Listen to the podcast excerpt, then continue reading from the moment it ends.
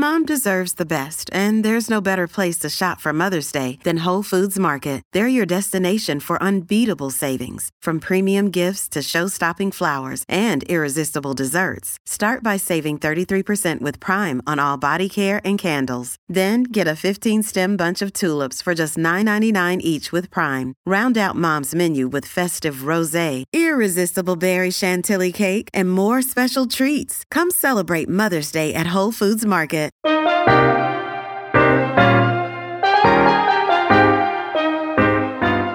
You're listening to Well Now, Slate's podcast on health and wellness. I'm Maya Feller. And I'm Kavita Patel.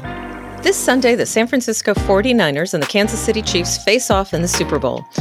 And while some are wondering if Taylor Swift will be supporting her partner, Travis Kelce, at the game, at Well Now, we're thinking about what happens to players after the game ends. For years, the NFL has been grappling with the consequences of repetitive concussions.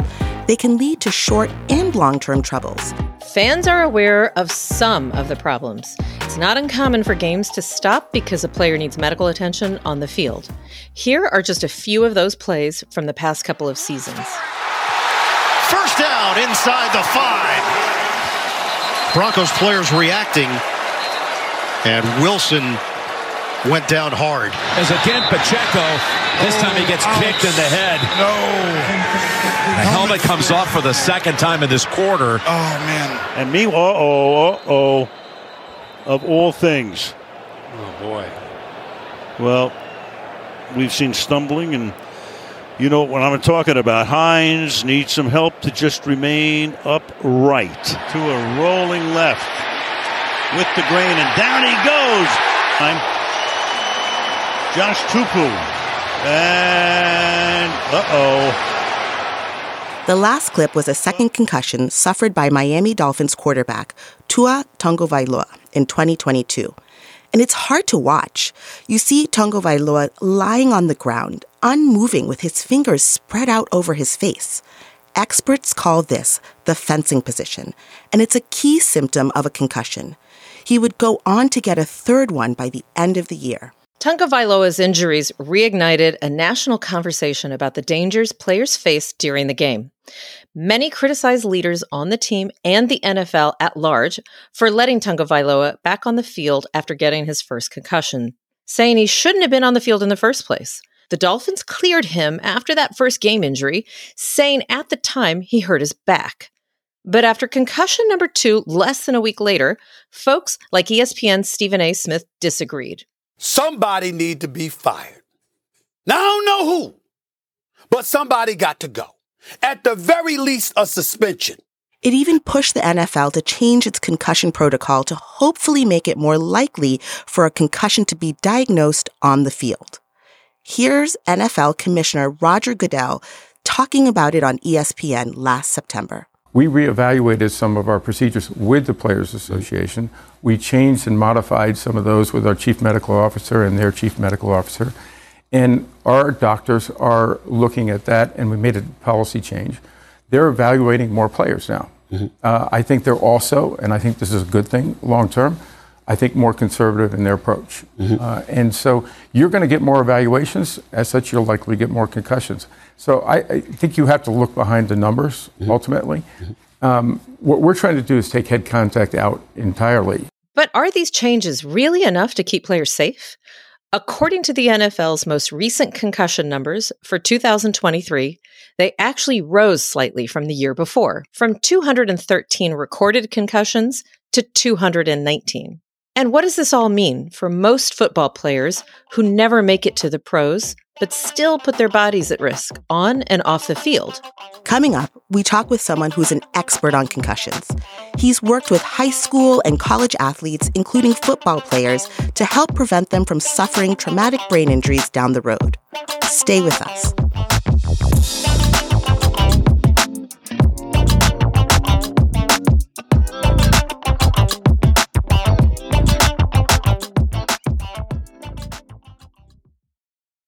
Another day is here, and you're ready for it. What to wear? Check. Breakfast, lunch, and dinner? Check. Planning for what's next and how to save for it? That's where Bank of America can help. For your financial to dos, Bank of America has experts ready to help get you closer to your goals. Get started at one of our local financial centers or 24-7 in our mobile banking app. Find a location near you at bankofamerica.com slash talk to us. What would you like the power to do? Mobile banking requires downloading the app and is only available for select devices. Message and data rates may apply. Bank of America and a member FDIC. I'm Shankar Vedantam, here to tell you about a great mystery. That mystery is you. As the host of a podcast called Hidden Brain, I explore big questions about what it means to be human. Questions like, where do our emotions come from? Why do so many of us feel overwhelmed by modern life? How can we better understand the people around us? Discover your hidden brain. Find us wherever you get your podcasts. Welcome back. You're listening to Well Now from Slate. I'm Maya Feller. And I'm Kavita Patel. We started off this episode by talking about the long term health risks for professional football players who can suffer repeated concussions and head trauma on the job. But the National Football League isn't the only place where these problems begin. To get to the pros, many of these athletes start playing and getting hurt young, really young. Last year, the CTE Center at Boston University published a study where they looked at the brains of 152 contact sport athletes. Unfortunately, all of them had died before the age of 30. Of those brains tested, a vast majority of those diagnosed with chronic traumatic encephalopathy, or CTE, were those of football players. Our next guest has worked with student athletes for decades. He spent his career treating traumatic brain injuries like concussions, helping to mitigate the risks of long term trauma for young athletes. John Doherty is currently the Vice President of Therapy Services, Sports Medicine, and Occupational Health for the Community Healthcare System in Indiana. John, thanks for joining us on Well Now. Thanks for having me. It's great to be here. So, John, tell us a little bit more what's involved in your work as a sports therapist. What do you actually do for the athletes? Well, I've been an athletic trainer since 1984 and a physical therapist as well. And when I was in the athletic training realm, so much of it I thought was preventing injuries rather than treating them. But also, once you're on the field, recognizing them because so many players, once they get a relatively minor injury or what they what they see as a, a minor injury, then they, they try to hide it because they want to keep playing. And then, uh, whether I was in the physical therapy realm or athletic training, getting those athletes who are injured back to play safely. John, I've worked with therapists over the years, and I always kind of love being a little bit of a fly on the wall, watching what what you do. Maybe tell us specifically what do you do with the young football player, for example, maybe before they're even a pro athlete uh, or early in their career, to kind of help prevent them from suffering from CTE or understanding the impact of concussions. Well, what we, we try to do, uh, number one, is to get the head out of the game as much as possible. Some football players like to use their heads as weapons because part of the issue is they wear those helmets, and then once you're in that helmet, you feel indestructible, even though you're not. And there's a cohort of athletes that will use their head as weapons, and there's another cohort that won't. And we know from some research done at Purdue University that the athletes that don't use their heads as weapons have far fewer problems in season with memory issues that they really wouldn't be aware of until they're tested. But the kids who don't use their heads as weapons don't run into memory issues like the kids who do use their heads as weapons, even if they don't get a concussion. So we want them to play the game by the rules. There's a culture to football, and you want a culture where following the rules is encouraged rather than celebrating the big hit where perhaps the hit wasn't entirely by the rules. And John, can you tell us? I, I, imagine you've been, whether it's on the field or in the locker room or even in the exam setting. Can you just tell us kind of what happens in the aftermath. Typically, I know that with concussion and head injury, every single situation is unique. But do you mind just kind of telling us very simply what happens when someone experiences a concussion and kind of what does that person look like when they present to you? And what are some of those consequences? We've talked about CTE in technical terms. What does this really mean? Well, with a concussion, it's interesting you use the word look because that's what my wife refers to it as the look when somebody has a concussion. They have that glazed over blank stare in their eyes. And then shortly thereafter, a lot of them are starting to wince or close their eyes because the light is starting to bother them or because they have a headache. 90% of athletes, anybody that gets a concussion has a headache. There's 10% that don't. The other thing to look for is uh, loss of balance or dizziness. So many of the athletes that I've discovered had concussion, it was because suddenly they, they couldn't walk straight. So those are the things we look for. We hope that the, that the athlete will tell us about their symptoms, but so often, the vast majority of the time, still, I would say athletes try to uh, hide or minimize these symptoms. John, you noted that about 90% of the athletes that you work with do actually have concussions sooner or later. So when you're kind of, you know, working with a team like you did at Notre Dame as the athletic trainer, how many of those players would you actually say or how often do these young football players in general suffer from concussions? My guess is that if you're a football player, you probably get at least one concussion a season. And if you use your head as a weapon, you probably get more. So many of the things we see on TV and the plays that are penalized is when a player gets hit in the head. And certainly, we don't want players being targeted or, or hit in the head, but the true danger from playing football is you hitting with your head because it's those subconcussive hits that add up to what ends up being CTE later in life if you play long enough. Can you explain a subconcussive hit? Well, it's a hit to the head where there's G forces going through the skull, through the brain, that don't cause obvious concussion symptoms either to an observer or even to the athlete. They don't feel any different at that moment after they, they make a hit and those forces go through the head. You get up to forces above 60, 80 Gs, quite often that causes concussion. But it's interesting that we see studies where athletes are subjected to an 80 G hit to the head and they still don't get a concussion. And then other times where somebody gets a 30 G hit and they do get a concussion, but if you look back, they were probably primed for that concussion by a previous stronger hip that didn't initially cause symptoms.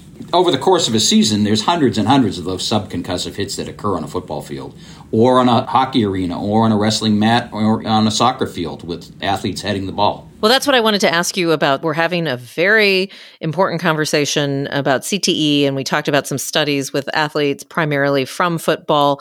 But this is not limited to football, and it is very applicable globally to so many sports. Can you tell us what the science tells us i have to tell you i went to medical school. I'm going to date myself. Kind of in the early you know late 90s early 2000s you're just a kid. I actually went back old school looked at my textbooks. You can't find cte in the index. So now fast forward where are we john with the science? And and i would like to put in a provocative statement. We are not doing enough on the science. We've had to depend on the families who are desperate for answers to give literally their loved ones brains to try to develop the science. But John, tell us where we're at and what what we know about the data. Believe it or not, there's no data yet, although I would say just about any brain specialist would tell you concussions are not a good thing and probably contribute to CTE, but the data tells us it isn't number of concussions, it's years of playing the sport. So the other thing we know is if you stop playing football at the end of your high school career, your chances of getting a neurodegenerative disease later in life are no different than if you were in the band. But once you go on to college, it seems the clock starts ticking and that year by year the risks go up for developing CTE. What exactly is that risk? We don't know because all of these studies, as well as they've done at Boston University and they've done the bulk of them, these are all convenient samples. What I mean by a convenient sample is everybody that they've examined, they suspect has CTE because the family had realized that the athlete had issues before they died with some kind of mental health issue that seemed to be tied to their years of playing a collision sport or being in the military. John, I mean, that is astounding information for me to hear, right? Especially as a parent, knowing that there's so many parents that are thinking about what are the sports that they want their kids to get into. And hearing you say, you know, it's the years of playing that really increases the risk, it makes me think what are these impacts of the brain injuries, like when kids are starting much younger? And how does that, you know, bode for them when they're really thinking about the NFL? I will tell you that speaking to high school and college and even professional athletes, they know now it's in their vocabulary. CT is in the vocabulary. The Kelce brother who played for the Eagles, if you watch that documentary of following him around for a year, he spoke about CTE and the risk he was facing the longer he played. Like, not to address like an elephant in the NFL room, but like, you know, I am, I am fearful that you know who knows what the impacts of playing football are going to mean long term. I have two girls, and some people end up getting CTE. Some guys live long, healthy lives. I have no idea what's going to happen with that. Because I've thought about this. Like, it's like destroying my body, you know, maybe with the amount of head shots I take on a game basis, weekly basis, monthly basis. Who knows if or when that's going to come back to bite me, right? Yeah. And at least in that day and time, he thought the risk was worth it based on the return that he got for he and his family uh, financially. Do I necessarily agree with that? It's easy to sit here and say that, that maybe a decision like that is kind of foolish. But I will tell you a story of a colleague of mine who had a high school athlete who had had three concussions in a season, and he was a, a Division One recruit and sat down with the, my colleague and his mother, and based on his symptoms and how he was having a harder and harder time recovering, her advice to him was that he end his football career. And he seemed to accept that. And then the mother asked my colleague to step out in the hallway. The athlete was from the inner city, and the mother stepped out in the hallway with my colleague and said, Look, if my son doesn't go to play for this Big Ten team on scholarship, I'm going to tell you within six months he'll be in jail or he'll be dead. And my colleague went back in and released him to go back and play football. And he did go and go on to play in college. So there's a lot of ingredients to determining whether or not you should be playing football or should continue playing football and the dangers that people are facing.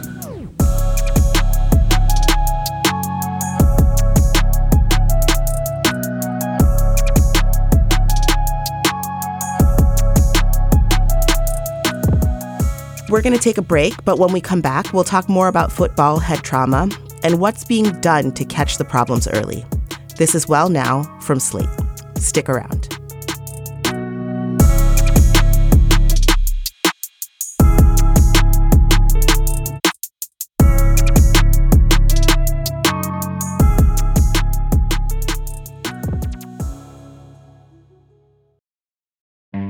On Death, Sex, and Money, we feature interviews with you, our community of listeners, getting honest about uncomfortable things.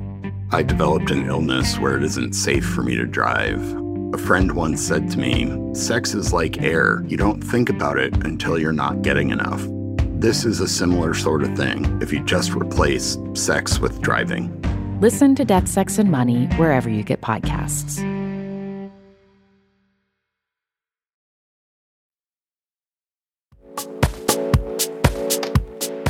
And we're back. You're listening to Well Now, Slate's podcast on wellness. I'm Kavita Patel. And I'm Maya Feller. We're talking about football and health with veteran sports therapist John Doherty. And John, the NFL made some pretty big changes to its concussion protocol over the past few years. So, you know, some people don't follow this as closely. Can you tell us what some of those changes really are? Well, the NFL has a large cohort of medical professionals on the sidelines both employed by the teams and then independent neurologic consultants who one is on each sideline.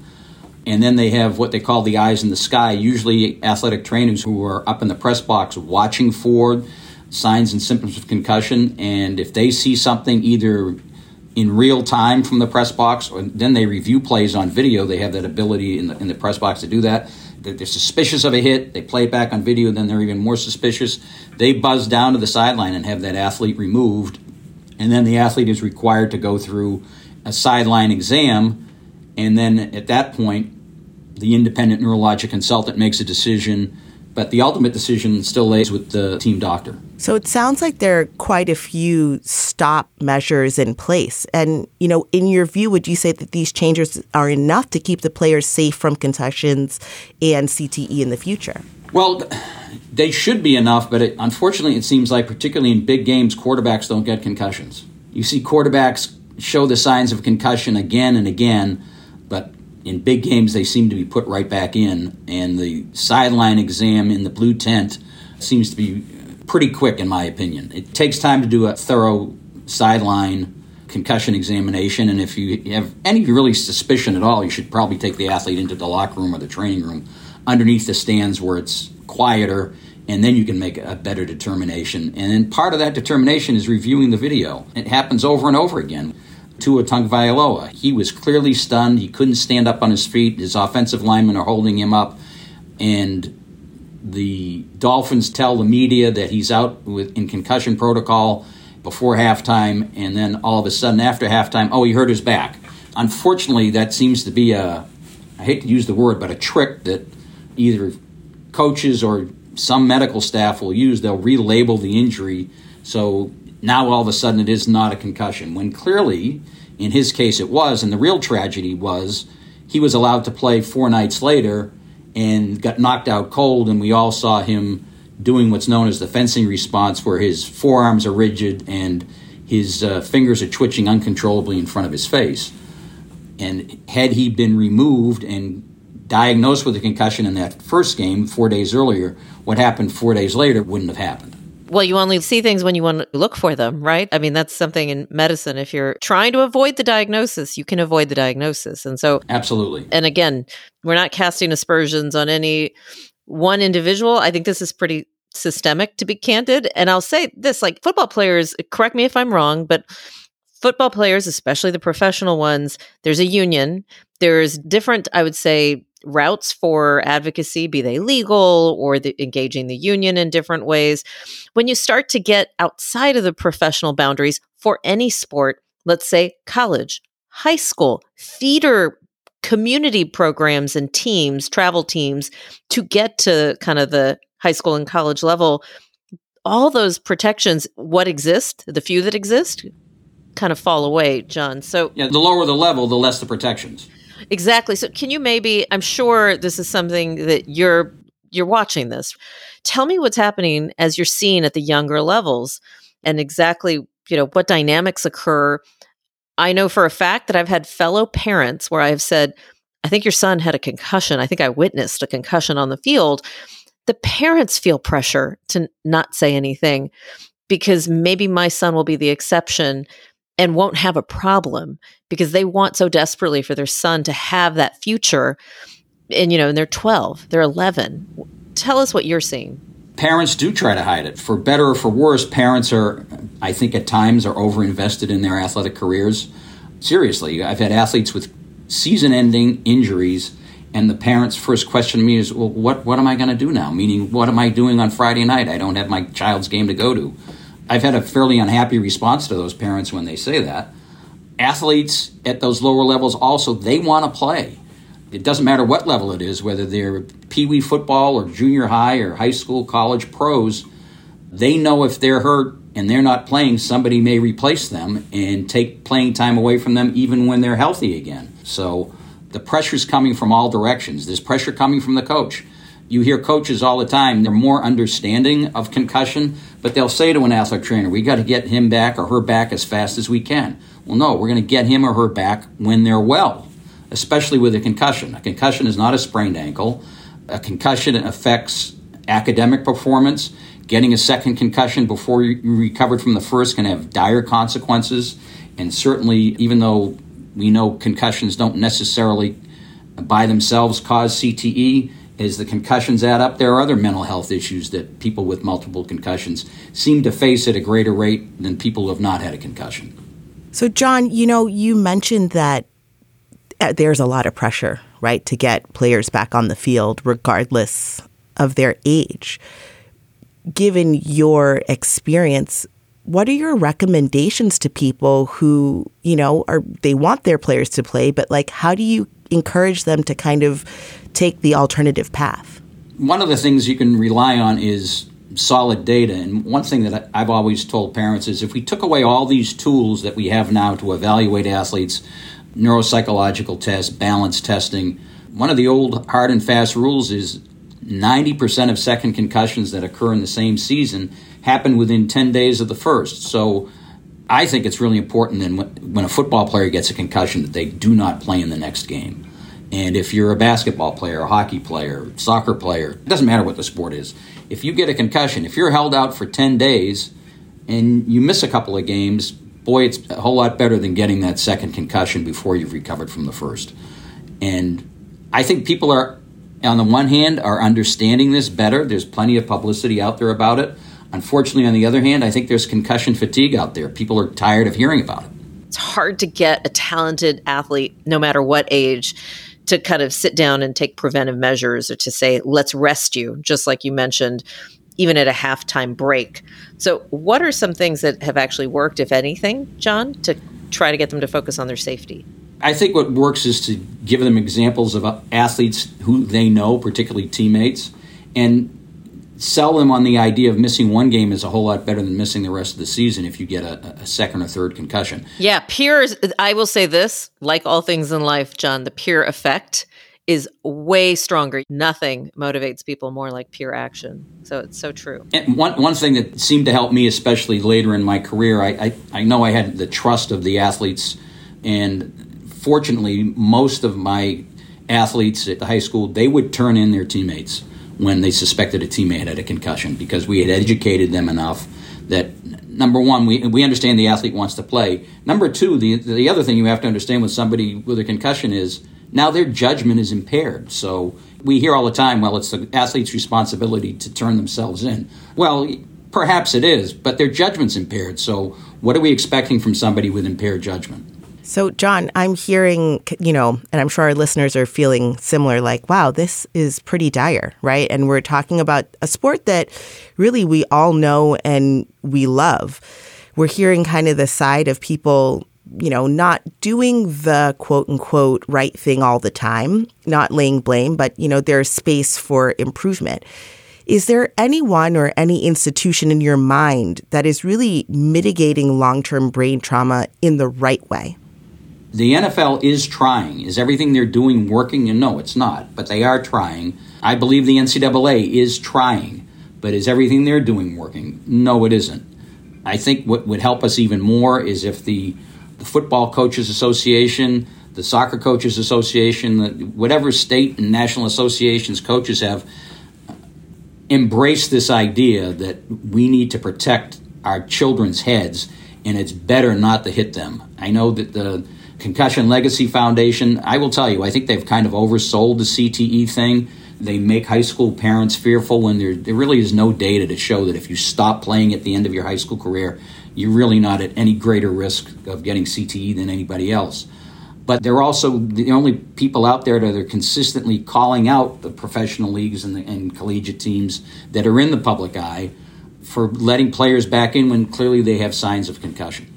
Building on that, when you think about the fact that football is here to stay, it is incredible how much joy it brings and whether it's a Super Bowl game or the intersection of football and Taylor Swift it's a pastime that is not going away. One of the no. most popular sports in the nation. They had the highest ratings ever for playoff game, I think, uh, for conference finals this past weekend. We're going to call it the uh, the Travis Kelce Taylor Swift mashup. Absolutely, there's something to that, no question. There's something to it. It's, it's yeah. bringing America's greatest pastimes all in one sitting, right? You can do all yeah, of it. Yeah. So, so I mean, I'm smiling thinking about just the there's there's a beauty to it, and there's a an amazing kind of value to it it's so hard though. We're sitting here talking about something so serious and so desperate on one hand, concussions and the and the kind of long-term effects, all sports, not just football. And then the beauty and amazing kind of athleticism and talent. How do you deal with that paradox? You must struggle with this all the time. This is kind of your job that you're dealing with both the prevention, also rehab and the maintenance and then wanting to just go out there and enjoy the sport. How do you let that paradox kind of play into your notions of wellness? personally, there are times where you do question whether or not you should be involved with something that has significant dangers. But on the other hand, if I'm not out there helping those athletes or the current generation of athletic trainers and team physicians, if they're not out there, who's out there to protect them? So there's an excellent study of football players from my alma mater at Notre Dame from my time.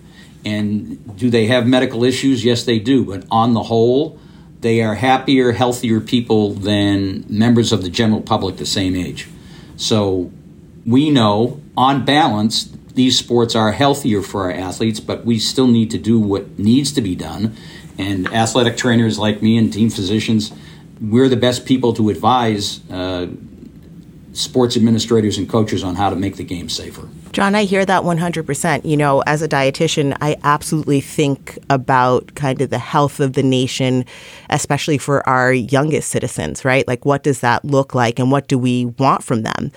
As a mom myself and also working with families, you know, a lot of families say, well, what should my kids do and what sports are safe? They really do ask us because there are these recommendations. We want kids moving for, you know, an hour every single day at minimum.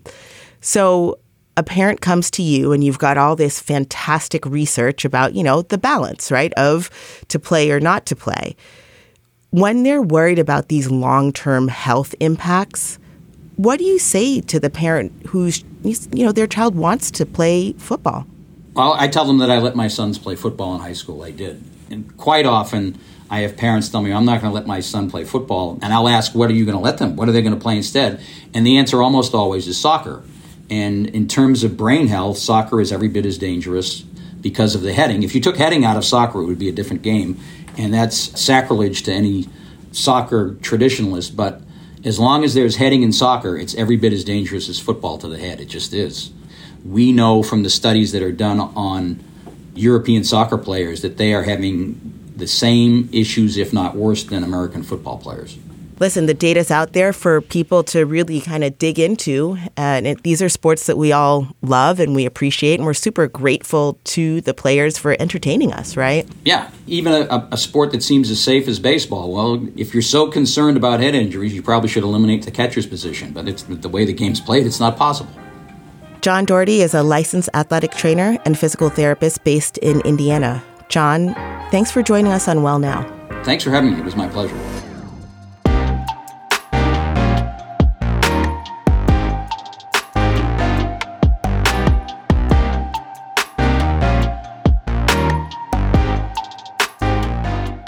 That's Well Now for this week. Our show is produced by Vic Whitley Berry.